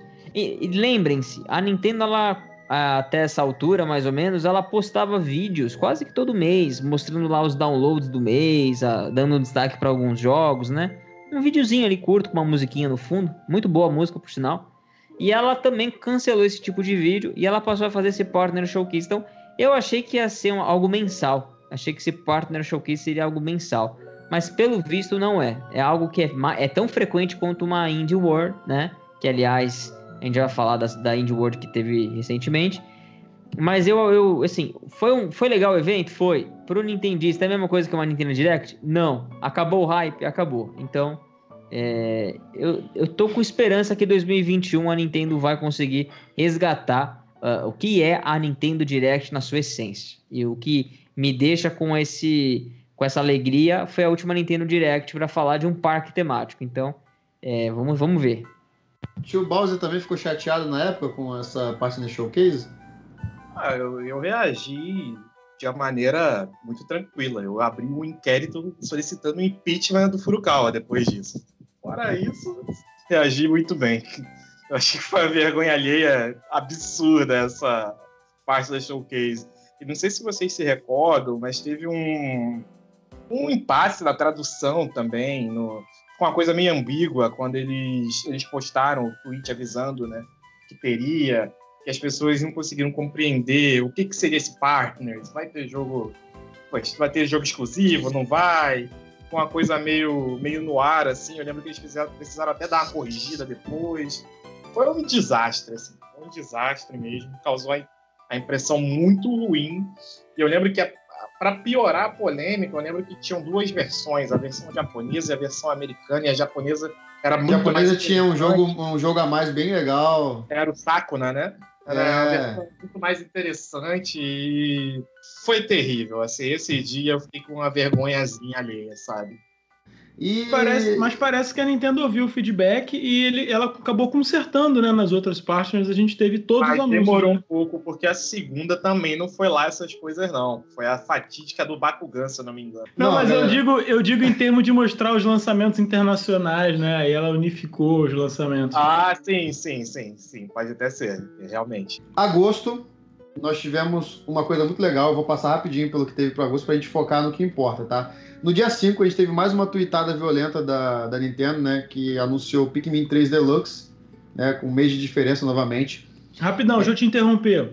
Esse foi o ano do Amaury Júnior, né? Amaury Júnior vivia pedindo Pikmin, vivia pedindo Onda Eu acho que o Amaury gosta de jogos que tem coisas pequenas juntas se movendo. É alguma um coisa grande tipo. abraço, cara. Abraço, Amaury. Eu não, não, consigo entender seus gostos, talvez, não sei. Não, é muito bom, um jogo muito bom. No dia 18, nós tivemos o lançamento de um grande indie, que foi o Spirit Fair, que inclusive concorreu numa categoria do jogo do ano, que foi a categoria dos indies, tá? É, no dia 26, a gente teve uma outra parte no showcase que eu não vou entrar no mérito, porque todo mundo vai ficar em depressão de novo, mas teve lá é, o Capitão de Tsubasa, que foi lançado logo depois, teve o Jump Force, que era um jogo que parecia ser um pouco difícil de ser portado para o Switch, mas ele foi portado, tá? É, então ele acabou chegando, né? Logo no dia 28, né, que chegou o Jump Force e o Capitão de Tsubasa. Mas, meus amigos, em agosto, no dia 19, nós tivemos o retorno oficial da Nintendo no mercado brasileiro. O Nintendo Switch chegando, uma pequena bagatela de R$ 2.999,99, inclusive até com suporte de Joy-Cons. O Marcinho, inclusive, mandou o dele, o dele para revisão e voltaram perfeitos. Então, assim, ok, o preço não veio tão bom quanto a gente gostaria, mas é o início, né, Danilo? A Nintendo voltou para o Brasil. Cara, foi um ano especial pro Nintendista, né? É, não vou nem falar Nintendista brasileiro, porque Nintendista já é brasileiro. Então, foi um ano espetacular e muita coisa começou a acontecer. Eu lembro quando os rumores começaram a ficar mais forte, quando a gente começou a pegar registros na Anatel feitos por uma terceira em nome da própria Nintendo. E depois os registros foram mudados para o nome da Nintendo. Então, de fato, a Nintendo já estava preparando o caminho para trazer o Nintendo Switch né, para o Brasil. Eu lembro também de um festival de jogos indies brasileiros, na verdade, de desenvolvimento para jogos indies, que é o Big Fest. E um amigo meu, né? Até um grande abraço para ele, é, o Janiel, ele que é, é, o artista do canal, né? Ele falou para mim, ô, mano, gente, eu acho que alguma coisa tá por vir. Isso ele falou no começo do ano, tá? Ele falou alguma coisa tá por vir, porque a Nintendo vai dar uma, uma apresentação, uma palestra sobre o kit de desenvolvimento do Nintendo Switch para os brasileiros aqui. E aí depois, obviamente, veio a pandemia e tudo. É, o evento acabou sendo digital e as coisas mudaram, mas foi antes mesmo da, da, própria pandemia acontecer, foi em janeiro, se eu não me engano. E olha aí, quase no final do ano, né, a gente teve a, a grande confirmação de que de fato a Nintendo estava trazendo os consoles pro, pro nosso território e esse kit de desenvolvimento realmente chegou nas mãos dos, dos desenvolvedores brasileiros, né? Então, foi o primeiro passo para a chegada, ou melhor, para a volta da Nintendo no Brasil. Tio Bosa ficou feliz? Fiquei muito feliz. É, ao contrário da grande parcela, eu sou daqueles que enxerga o copo meio cheio. Eu acho que a Nintendo no Brasil ainda, ainda vai nos surpreender muito. É, e quando teve esse anúncio, eu, eu, ainda falei: a gente vai ter a Shop, a gente vai ter jogos IPTBR, e eu ainda continuo achando que isso vai acontecer, que é inevitável, sabe? E foi legal dar o pontapé inicial, cara, porque 2.999 não é o preço dos sonhos, mas eu entendo que devido à a carga tributária, dólar e pandemia e tudo mais, coisas que eu não. assuntos que eu não domino entendeu? Não posso opinar muito, mas que eu entendo que influenciam no preço final do produto. Eu acho que foi um preço realista, foi um preço justo. Entra numa polêmica que também vai fazer ser cancelado, que foi o que eu falei. O Doug Bowser, em pouco tempo de mandato, já fez mais pelo Brasil do que o Reg, né? Apesar de eu achar que ele não apita em nada. Mas é algo a se pensar. Ou ele pegou o bastão já meio que encaminhado, né? O Kimishima fez muito isso também, é, então. Pode ser, pode ser. Cara, foi um passo muito importante, mas a gente sabe que ainda falta muita coisa pela frente, mas é importante. É, esse tipo de coisa tem que ser celebrado, sim, tem que ser comemorado, sim. Eu achei que o preço ele veio, como o tio Bowser falou, veio bem realista. Inclusive, ele veio em linha aí com os consoles de nova geração, né? Se a gente fizer a conversão para o dólar, ele veio na, na mesma faixa. E lembrando que esse é o valor oficial, o teto, né? Então, óbvio que isso empurra o valor do mercado cinza para baixo. E eu, eu, cheguei a ver Nintendo Switch a 2,600 com uma certa frequência já ultimamente. E na Black Friday eu cheguei a ver por 2.220 e pouco. Ou seja, preço que a gente via aí há, há dois, três anos atrás, quando o dólar não tinha subido ainda. Então, é, se você está afim de comprar um Switch hoje, é, é, uma boa hora. É uma boa hora, a gente consegue garimpar uns preços bacanas aí. Mesmo com, com, com o preço fixado em 3 mil, a gente consegue desconto, cashback, muitas coisas. É, é muito importante a Nintendo estar tá no Brasil é, para poder ter esse dar esse suporte aqui para gente, né? Fora a que a gente vai ver mais para frente aí a eShop, propagandas em português, é, a parada do Joy-Con mesmo, né? Já tinha, só que melhorou bastante o suporte agora do Joy-Con. Tá, eles estão devolvendo o novinho bem rápido, né? Para acabar com o drift. Então é uma vitória, cara. Foi uma vitória para a gente aqui, público nintendista brasileiro. Com certeza. E aí fica a nossa torcida para os jogos começarem a vir traduzidos. Uma coisa de cada vez, né? Já voltou para o Brasil, já tem coisa sendo vendida aqui localmente. Eu acredito que vai acontecer. Vai, vai. Eu, eu, eu também acho. É eu também acho. As pessoas estão muito pessimistas, mas eu acho que vai acontecer sim. Sim, sim. É, vamos para setembro, que na minha opinião, acho que vocês vão concordar comigo, foi o melhor mês da Nintendo em 2020, cara. Teve tanta coisa em setembro. É, a Nintendo anunciou o encerramento da produção do 3DS, né? Acontece, né? O Switch ele, ele tá pegando aí o mercado de portátil e de videogame de mesa também. E no dia 3 de setembro, a gente teve a Direct especial de 35 anos do Super Mario Bros, cara. Teve tanta coisa. Eu acho que foi a melhor apresentação que a gente fez no, no ano. É, teve brinquedo, teve lançamento de jogo, teve, teve roupa, né? Teve a coletânea do Super Mario 3D All Stars, né? Com o Mario 64, com o Mario Sunshine e com o Mario Galaxy, o primeiro. Né? Também foi um pouco polêmico por causa da questão do, da data limite de março, mas a gente não precisa entrar nesse, nesse mérito aqui.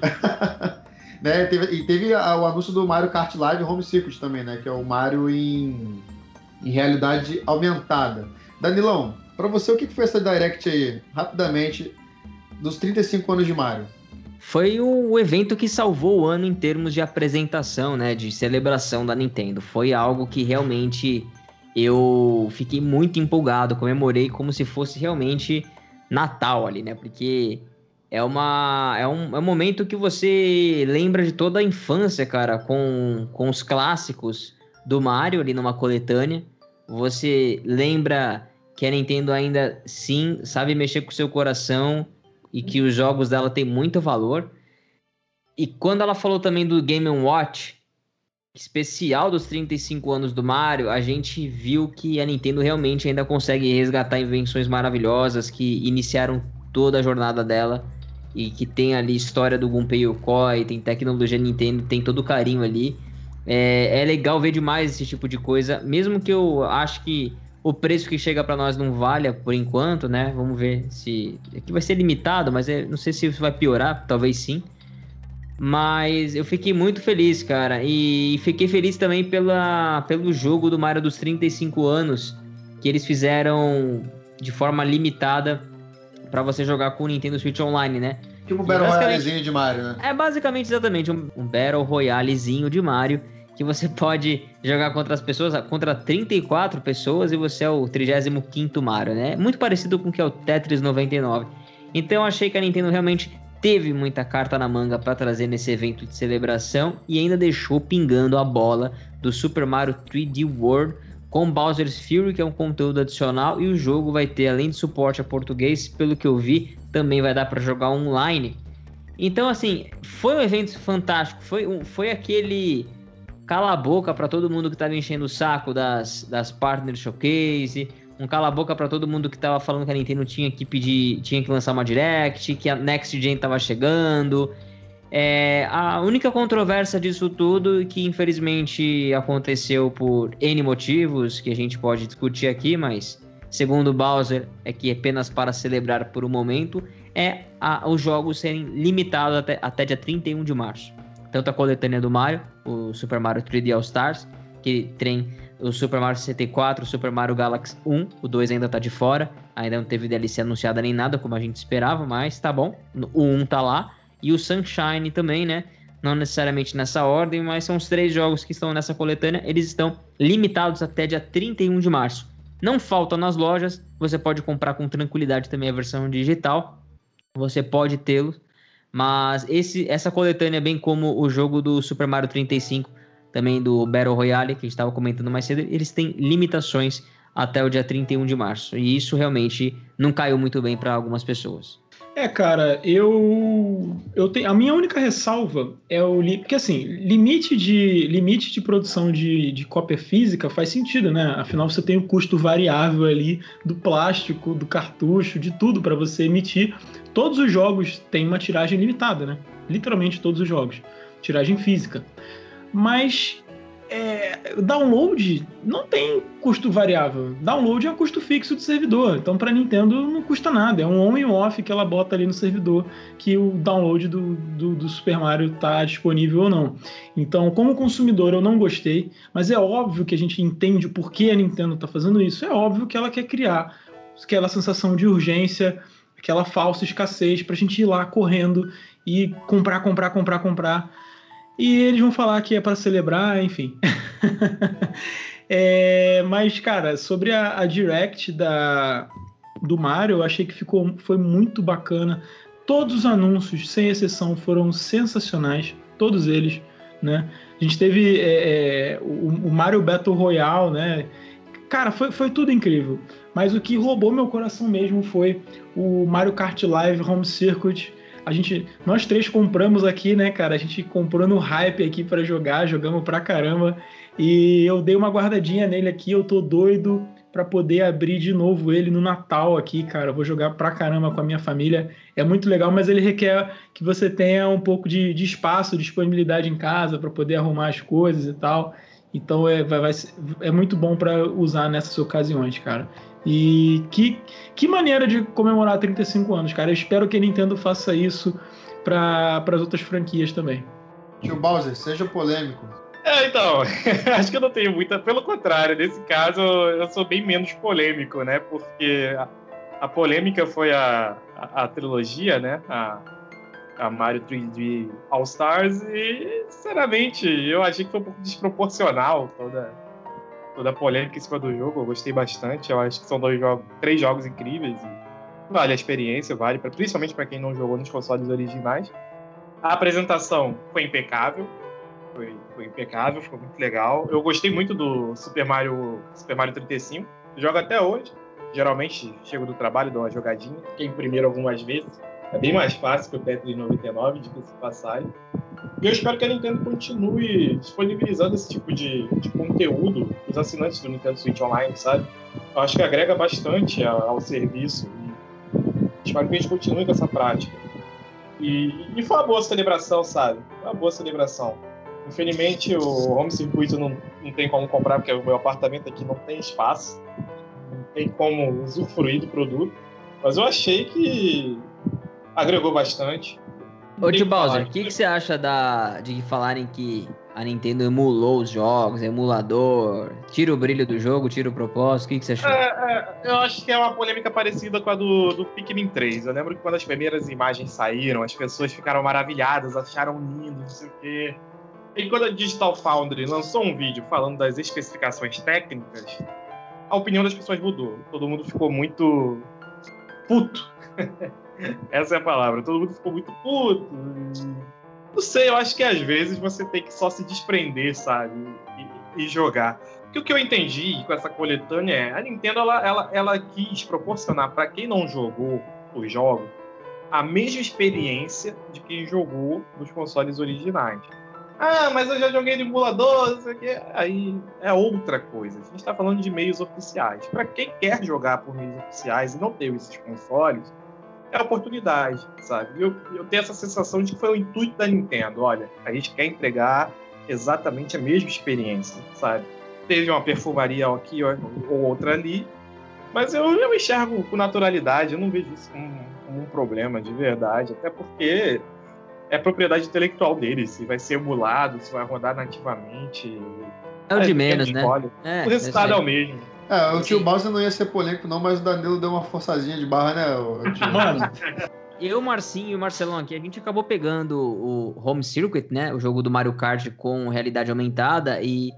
Assim, eu acho que o Marcinho foi o que mais aproveitou de nós três, pelo que eu acompanhei, né? São meus amigos, a gente conversa, então eu sei disso. Eu testei logo no que chegou o jogo, gostei muito, né? Funciona muito bem o kartzinho aqui, mas se você tem animais de estimação em casa e mora num apartamento não espaçoso, né? Diferente do apartamento do Marcinho, que tem uma baita sala ali, eu acho que não vale a pena você comprar o produto, né? Por mais que você tenha condições, eu acho um preço justo, eu acho que você não vai aproveitar ele. Não dá, não dá para aproveitar. Porque tem muita interferência se você não tá com o Switch num espaço ali próximo ao carrinho. Então não dá para você ficar num cômodo e correr com o carrinho para a sala, para cozinha, não dá para você fazer uma pista pelo apartamento inteiro, você vai se frustrar. Mas eu acho que foi a melhor invenção da Nintendo é, dos últimos anos. Eu acho que inclusive bate muito no, no Nintendo Labo em termos de gadget, né, de complemento para o Nintendo Switch. Sei que não foi a Nintendo que trouxe essa ideia, ela só permitiu que isso fosse usado no, no Mario Kart e contribuiu com a produção e com o desenvolvimento dessa tecnologia. Uh, mas, cara, é. foi genial, foi genial essa, essa parada. Inclusive, eu fiquei de boca aberta, Marcinho, com o teu, com o teu, com a tua pista que você usou ali com luzinha de Natal. Tá chegando Natal, né? pois é, eu comprei mais luzinha agora, né? Porque eu usei a luzinha para botar na árvore. Aí para botar no chão eu comprei mais um pacote. Mas, cara, é, na verdade, a, a, Nintendo quase nunca ela desenvolve né, as tecnologias. Essas tecnologias são todas compradas, né? A magia da Nintendo tá em pegar aquilo dali e transformar aquilo dali em jogo. Fazer com que aquilo seja divertido. O Mario Kart Live ficou tão bom que parece que você está jogando é, Mario Kart 8. Então eu recomendo muito quem quiser assistir uma, uma entrevista. Foi um dos trailers do, do Mario Kart que fizeram uma entrevista com o pessoal da Velon Momentum, né, que, é, que foi, foi quem vendeu essa tecnologia para a Nintendo.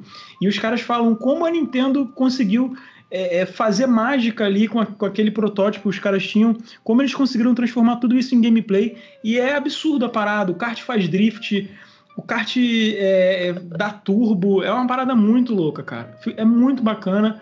Assim que acabar a pandemia, eu vou. A gente vai tentar marcar alguns dias e, e tentar mostrar, tentar é, fazer com que o máximo de, de, pessoas possível possa experimentar, ter oportunidade. Eu sei que é um produto caro, eu sei que muita gente não tem espaço para jogar em casa, então não, não faz sentido comprar realmente, né? Mas assim que acabar essa pandemia, eu vou tentar fazer com que bastante gente é, é, jogue. Vamos marcar, Marcelo. Marcelo comprou o Mario, eu comprei o Luigi. A gente tem que marcar uns encontros para jogar, cara. Montar umas pistas e jogar com a galera. Vamos marcar sim, com certeza.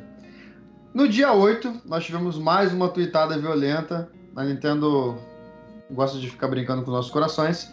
Com o anúncio de Hyrule Warriors Age of Calamity. Nós já vamos chegar nele mais pra frente, né? Então foi mais um anúncio de Twitter, do nada. No dia 17, nós tivemos lançamento de dois indies. Né, desculpa, não chega a ser indie, né? Mais um sim. Teve o, o, o Hades, né? O Hades, que foi inclusive indicado como jogo do ano e levou como melhor indie do ano. E teve o Ori and the Will of the Wisps, que também é um excelente jogo, um jogo ali da Microsoft. Também saiu para o Switch. Vale a pena você experimentar os dois. Também no dia 17, né? É, na verdade, no dia 17, a gente teve essa terceira parte do showcase que é, anunciou o Ori, né? Então ele, ela anunciou e o Ori saiu no mesmo dia. Mas nessa mesma parte do showcase, nós tivemos o anúncio de dois jogos do Monster Hunter, que é o Monster Hunter Rise e o Monster Hunter, Danilo? Monster Hunter Stories. Monster, Monster, Hunter, é, Monster Hunter Stories 2, né? Isso. É o, é o 2. E após a parte do showcase, a gente teve uma apresentação focada nos jogos do Monster Hunter que, que vão vir por aí, tá? Então foi bem legal. Eu passei a jogar Monster Hunter é, Generations depois dessa apresentação, então acho que vou aproveitar bastante o Rise no ano que vem. No dia 18, como a gente já falou, teve o Super Mario 3D All Stars, já falou bastante sobre ele. Eu não tinha, não tive a oportunidade de jogar os jogos na época, então eu comprei a coletânea. É, comprei física também por um critério de coleção. Aproveitei bastante os jogos, beleza? E no dia 23 a gente teve o lançamento do Kirby Fighters 2, que é um tipo um Smash Bros de Kirby. Ele saiu ali acho que a 20 dólares, Danilo. Foi 20 dólares? Foi, foi, foi, não foi preço foi 20 cheio. dólares. Foi 20, 20 dólares, né? É, é, um joguinho maneiro, não cheguei a jogar, uh, mas eu tive vontade de comprar. Me surpreendeu, cara. Eu peguei a, o jogo, eu, na verdade eu, eu tive acesso ao jogo, né? Então eu consegui experimentar. E ele realmente ele é melhor do que aparece nas apresentações. Você realmente vai ter um, um efeito meio chiclete ali de querer passar dos chefes e evoluindo e, e subindo na, na, na vertical ali. Meio uma pegada tipo de Mortal Kombat, os primeiros, sabe? E você vai ter várias possibilidades de luta. É muito legal para jogar com os amigos, então eu achei uma boa pedida. Só que eu acho que para quem tem Smash, talvez é, não vá agregar tanto assim. Mas para quem acha Smash complicado ou, ou, ou, gosta muito do Kirby, acho que vale a pena. Sim, eu também acho. Uh, setembro foi isso, tá, galera? É, chegando em outubro, a gente teve algumas coisas em outubro. Mais importante, é, mais importante não, importante, no dia primeiro, logo no dia primeiro a gente teve o lançamento do Super Mario Bros 35, que foi o que a gente já falou, foi aquele Mario tipo Battle Royale, estilo Tetris 99 que saiu para o serviço do Nintendo Switch Online gratuitamente. E a gente teve a revelação, olha, essa, essa aqui quebrou, essa quebrou o Twitter, que foi a revelação do Steve do Minecraft como personagem jogável do Smash Bros. Quebrou literalmente, né? Saiu do ar. É, o Twitter saiu do ar porque é, primeiro, porque as pessoas gostam de Smash, e segundo, porque as pessoas gostam mais ainda de Minecraft, né? Minecraft, quem sabe que é um jogo que. É, eu sei que o Danilo não gosta muito, eu também não sou muito chegado, mas a gente sabe que tem uma base gigantesca de fãs e foi uma jogada de mestre da Nintendo. E ele chegou logo no dia 13. Danilão, quer jogar um pouco de Minecraft? Cara, eu vou deixar essa pro meu amigo tio Bowser jogar no meu lugar. Beleza, então. o Danilo não, não. gosta muito de Minecraft, tio Bowser. Eu, eu, eu nunca joguei, nunca joguei. Eu acho que eu, talvez não seja o público-alvo do jogo, mas. eu acho que nenhum de nós, né? Acho que nenhum de nós, cara. É, mas eu tenho amigos que jogam e eu vejo assim que ele é o jogo mais, muito mais genial do que parece. É, eu, eu, vou falar pra vocês, só vou dar um parecer rápido aqui. Eu, eu tinha muito preconceito com Minecraft. É, o nosso amigo lá do canal, Gush, me fez comprar o Minecraft pro Switch porque ele usou como pretexto de que a gente ia fazer umas lives. Acabou que não rolou, mas eu joguei um pouquinho com eles. Aí é, depende muito de roleplay, sabe? Você realmente interpretar alguma coisa ali e usar um pouco a imaginação. Se você jogar com os amigos num servidor fechado de vocês, dá para se divertir bastante. Mas enfim, o Steve foi uma jogada genial da Nintendo, quebrou o Twitter, como eu disse, tá? Chegou no dia 13. No dia 16, a gente teve o lançamento do Mario Kart Live Home Circuit, também já falamos aqui tem vídeos aqui nos nossos canais para vocês verem como é que o jogo funciona.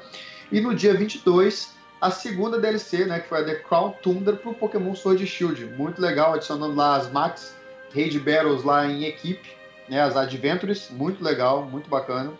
É, e no dia 28, a última parte do showcase do ano, né, é, que eu diria que foi a melhor de todas, Daniel, porque teve vários jogos, né, é, teve gameplay ali do Age of Calamity e do No More Heroes 3, que era um jogo que já tinha sido anunciado e a gente não tinha visto nada de gameplay dele.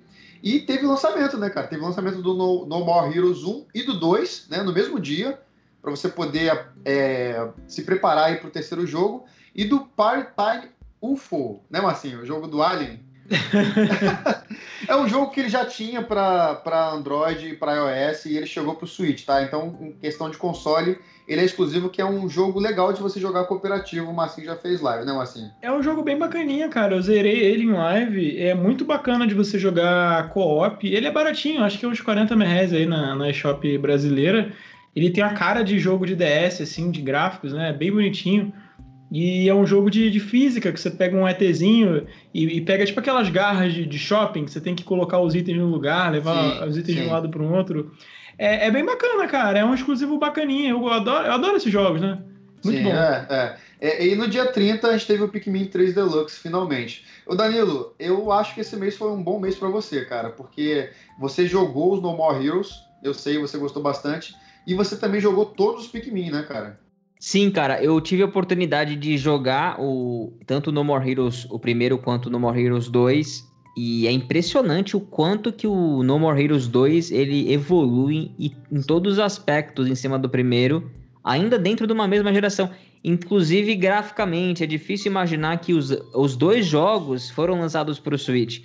O No More Heroes 2 realmente ele é muito superior ao primeiro, mas você precisa jogar o primeiro para ter a continuação da história e entender a pegada, né? Inclusive, estou bastante hypado para o No More Heroes 3 que vai sair o ano que vem, que tá bem legal, pelo que eu pude perceber também. Eles conseguiram mudar completamente a proposta do jogo ali dentro do, dos mesmos personagens e casou muito bem. Agora, Pikmin realmente foi a fagulha que eu precisava para jogar o Pikmin 1 e o Pikmin 2 de novo. Na verdade, de novo não, mas terminar pela primeira vez, eu tive contato com os Pikmin lá atrás, mas eu não tinha maturidade para e a paciência talvez de querer é, explorar o jogo, entender as mecânicas, e eu acho que esse, esse aí é a, é a falha, né? A, é, a grande, é o grande erro das pessoas que não, não se deixam é, entender por Pikmin e vice-versa, né? Acho que é um jogo que ele precisa ser é, você precisa estar aberto a querer entender como que ele funciona, né? E entender as camadas por trás dele. Então, uma semana ou duas semanas antes de, de lançar o Pikmin 3, eu já estava com o Pikmin 1 terminado e prestes a terminar o 2 também. Inclusive, fiz 100% em todos eles. E aí peguei o Pikmin 3 também e, e fechei. Então, foi uma semana muito... Uma semana não, um mês muito produtivo em gameplays e eu pude experimentar jogos antigos ali que estão bem legais ainda e não envelheceram tão mal quanto vocês pensam, não. Mas de certo que a evolução desses dois títulos, tanto No More Heroes quanto Pikmin, foram evoluções da água pro vinho, realmente, da primeira para a última versão. Show. O Marcinho eu sei que não jogou. Eu tentei jogar a demo do Pikmin 3 e não me chamou muita atenção o suficiente para comprar o jogo, tá? De repente, numa promoção, eu aproveito a oportunidade. Tio Bowser jogou No More Heroes ou Pikmin 3? Curte? Não, não joguei. Eu não joguei. Eu deixei passar. É, Pikmin, apesar de eu ter ficado fascinado com o jogo, achei que o preço estava um pouquinho salgado. E eu pretendo pegar, mas vou esperar uma promoção. Beleza, beleza. Só para não deixar passar a oportunidade, eu não sou o público-alvo de Pikmin 3. Caraca. Mais um jogo de nicho, né? Parece que todos os jogos. Esse é nicho. Vocês não vão me dizer que não é, tá? Esse é nicho, tá? Não é que nem Animal Crossing, não. Animal Crossing não é nicho.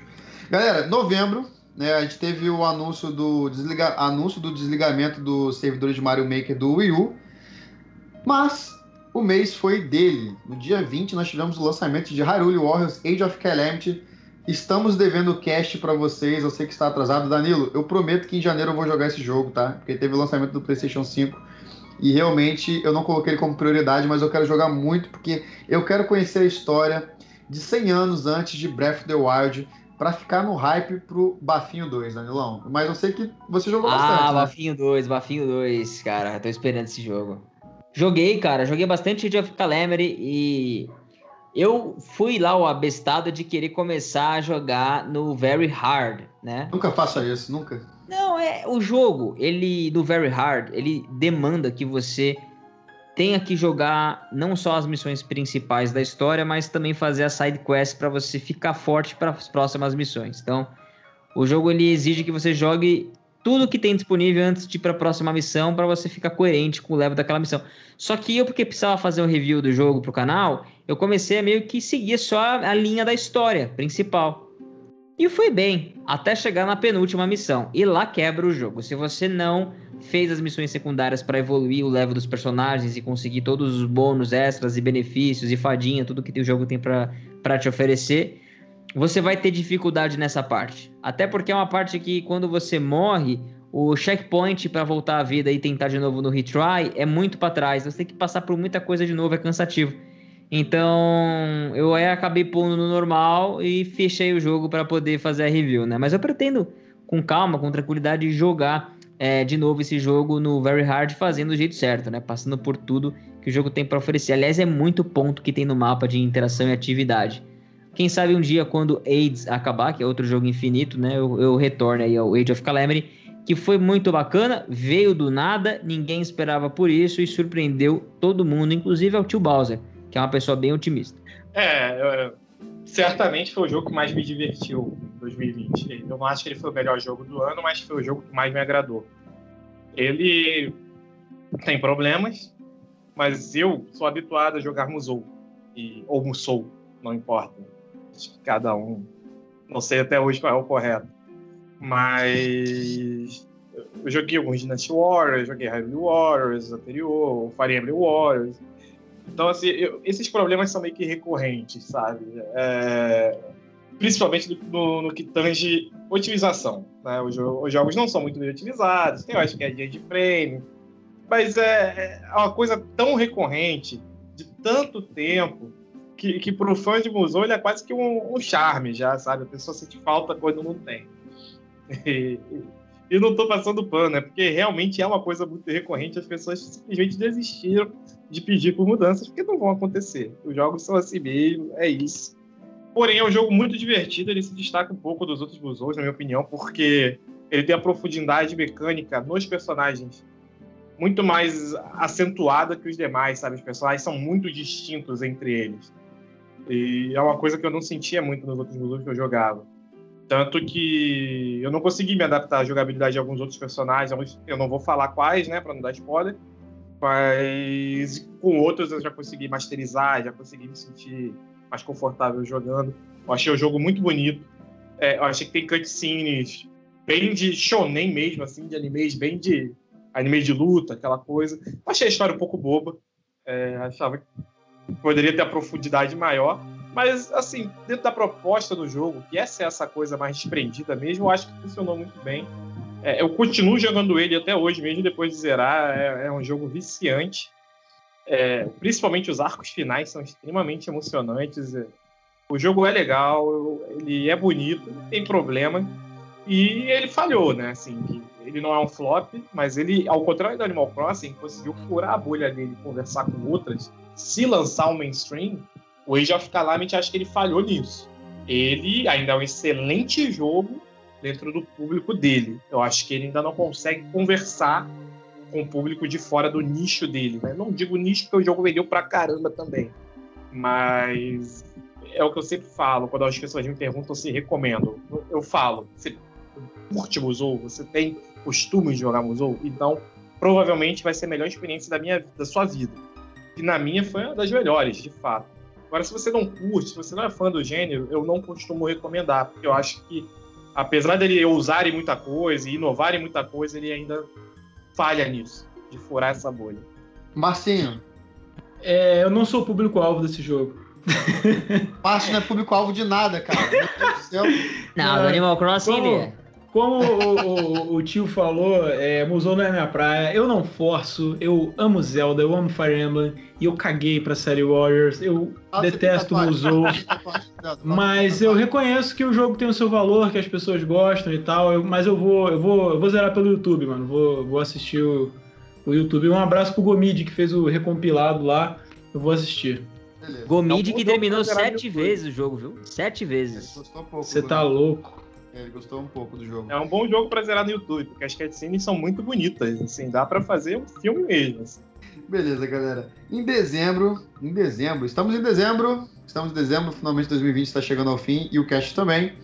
No dia 7 de dezembro, Daniel, nós tivemos o lançamento da eShop brasileira. A eShop de verdade, não é aquela que você entra no site, compra, pega o código, joga o código no Switch, não. Você entra na eShop brasileira dentro do console, Danilão. Finalmente tudo traduzido em português, preços localizados. Cara, a Shop BR é mais um passo importante nessa jornada da Nintendo voltando pro Brasil. A gente falou primeiro sobre o Switch chegando e agora a eShop é como se a Nintendo reconhecesse o público brasileiro para que a gente tivesse aí nosso espaço também dentro do sistema da eShop para poder comprar jogos dentro do próprio console, sem ter que acessar um site externo, ainda que esse site esteja ativo para alguns jogos first party, se eu não me engano.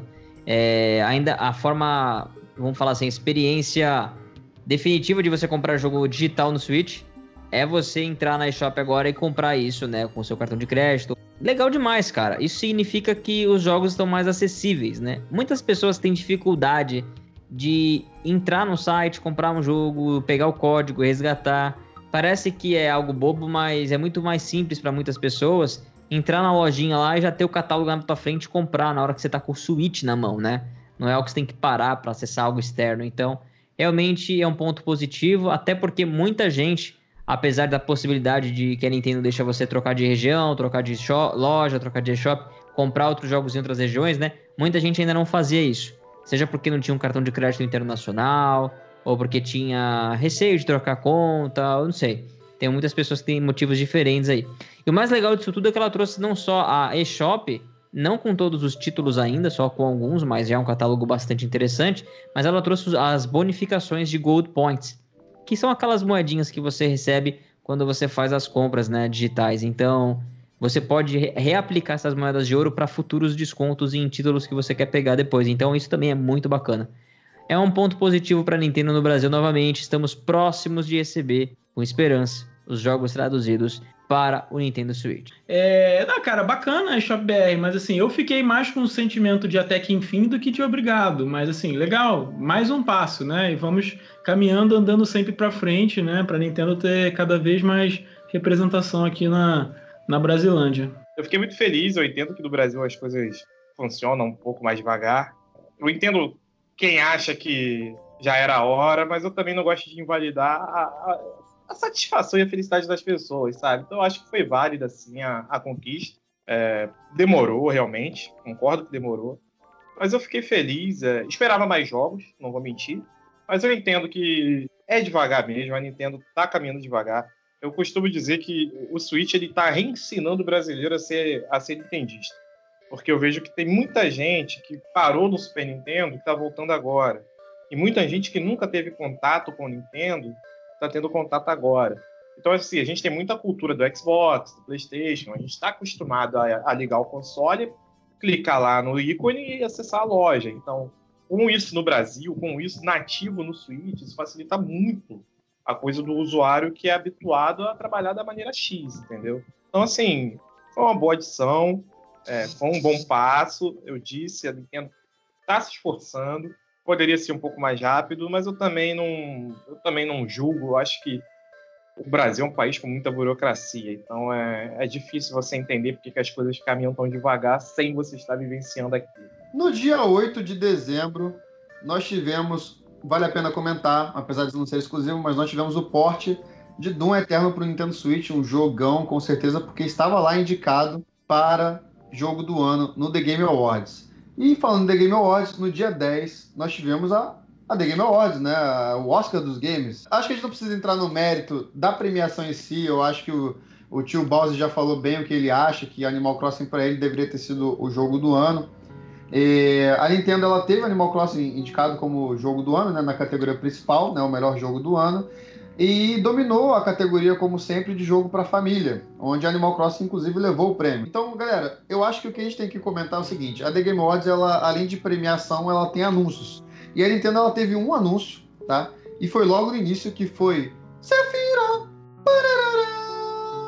Sephiroth do Final Fantasy VII chegou no Super Smash Bros.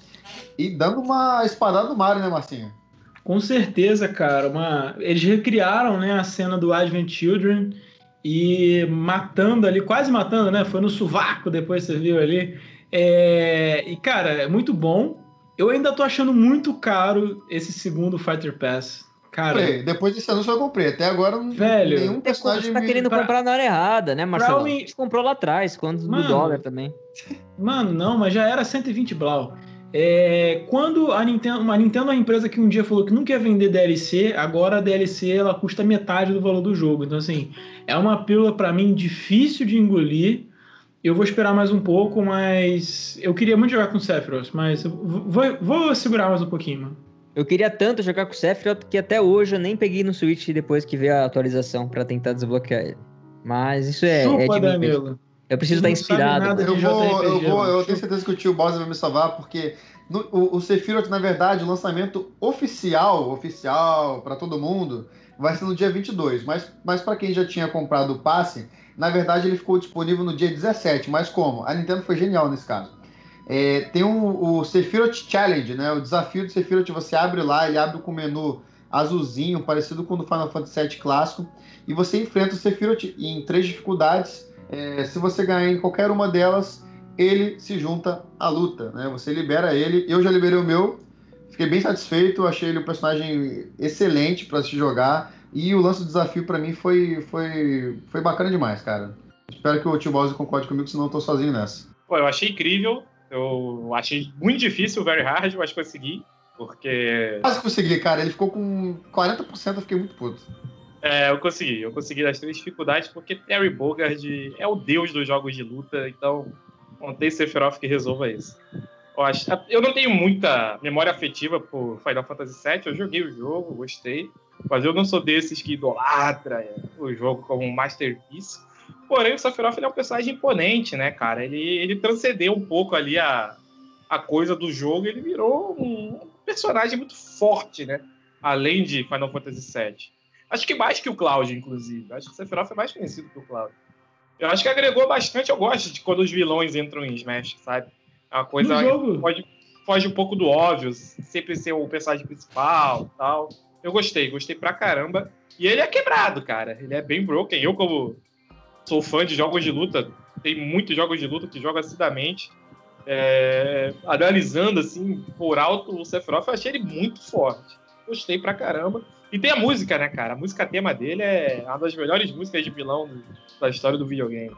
E para encerrar o ano, nós tivemos uma Nintendo Direct, que não foi focada em jogos, foi focada no parque da Nintendo World. A gente já falou sobre ele na nossa abertura. É... Bom, eu tenho mais um motivo para viajar para o Japão. Não sei vocês. Motivo eu tenho, eu só não tenho dinheiro.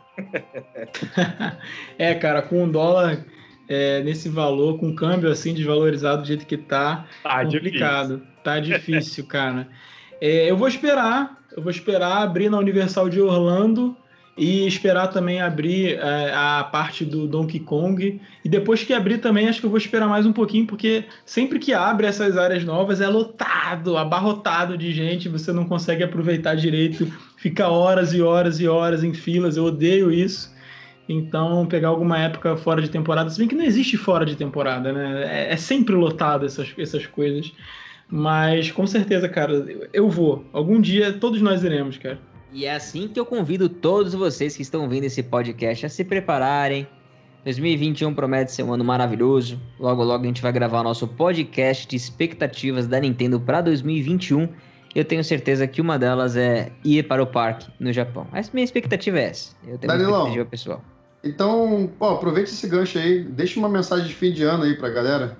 Queria agradecer a todo mundo que acompanha o Bate-Papo Nintendo podcast, o canal também Bate-Papo Nintendo, que virou Bate-Papo Game recentemente e que estão suportando todas as mudanças aí. O ano 2020 é um ano de mudança, é um ano de transformação e queria agradecer a galera que troca ideia nas redes sociais, com respeito, que também acompanha o trabalho aqui do canal Uns Caras que Jogam, que é um canal fantástico, que não é porque são meus amigos não, mas que tenho muito carinho. Queria agradecer ao tio Bowser também, que tem sido de extrema importância para a comunidade, coloca sempre ali é, é, posições muito bem escritas, ele também faz alguns, algumas, alguns artigos, né, tio Bowser? Eu gostei muito de, de ler algumas sim, coisas que você escreveu.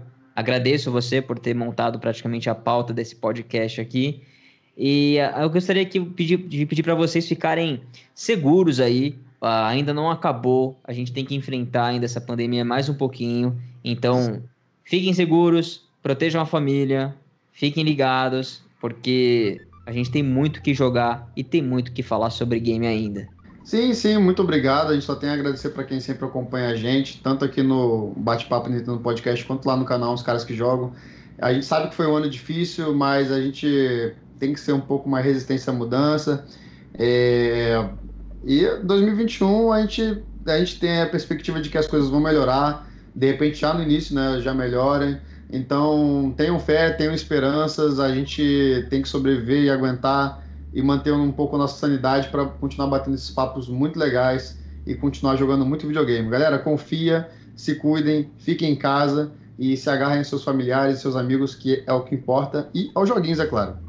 Com certeza, cara. Falta muito pouco para acabar. A gente já está muito mais perto do fim da pandemia do que a gente já teve, né? Então, por favor, pessoal, não vamos baixar a guarda agora. Não se deixe levar aí pela influência dos outros. Vamos respeitar Tá acabando, gente, tá acabando.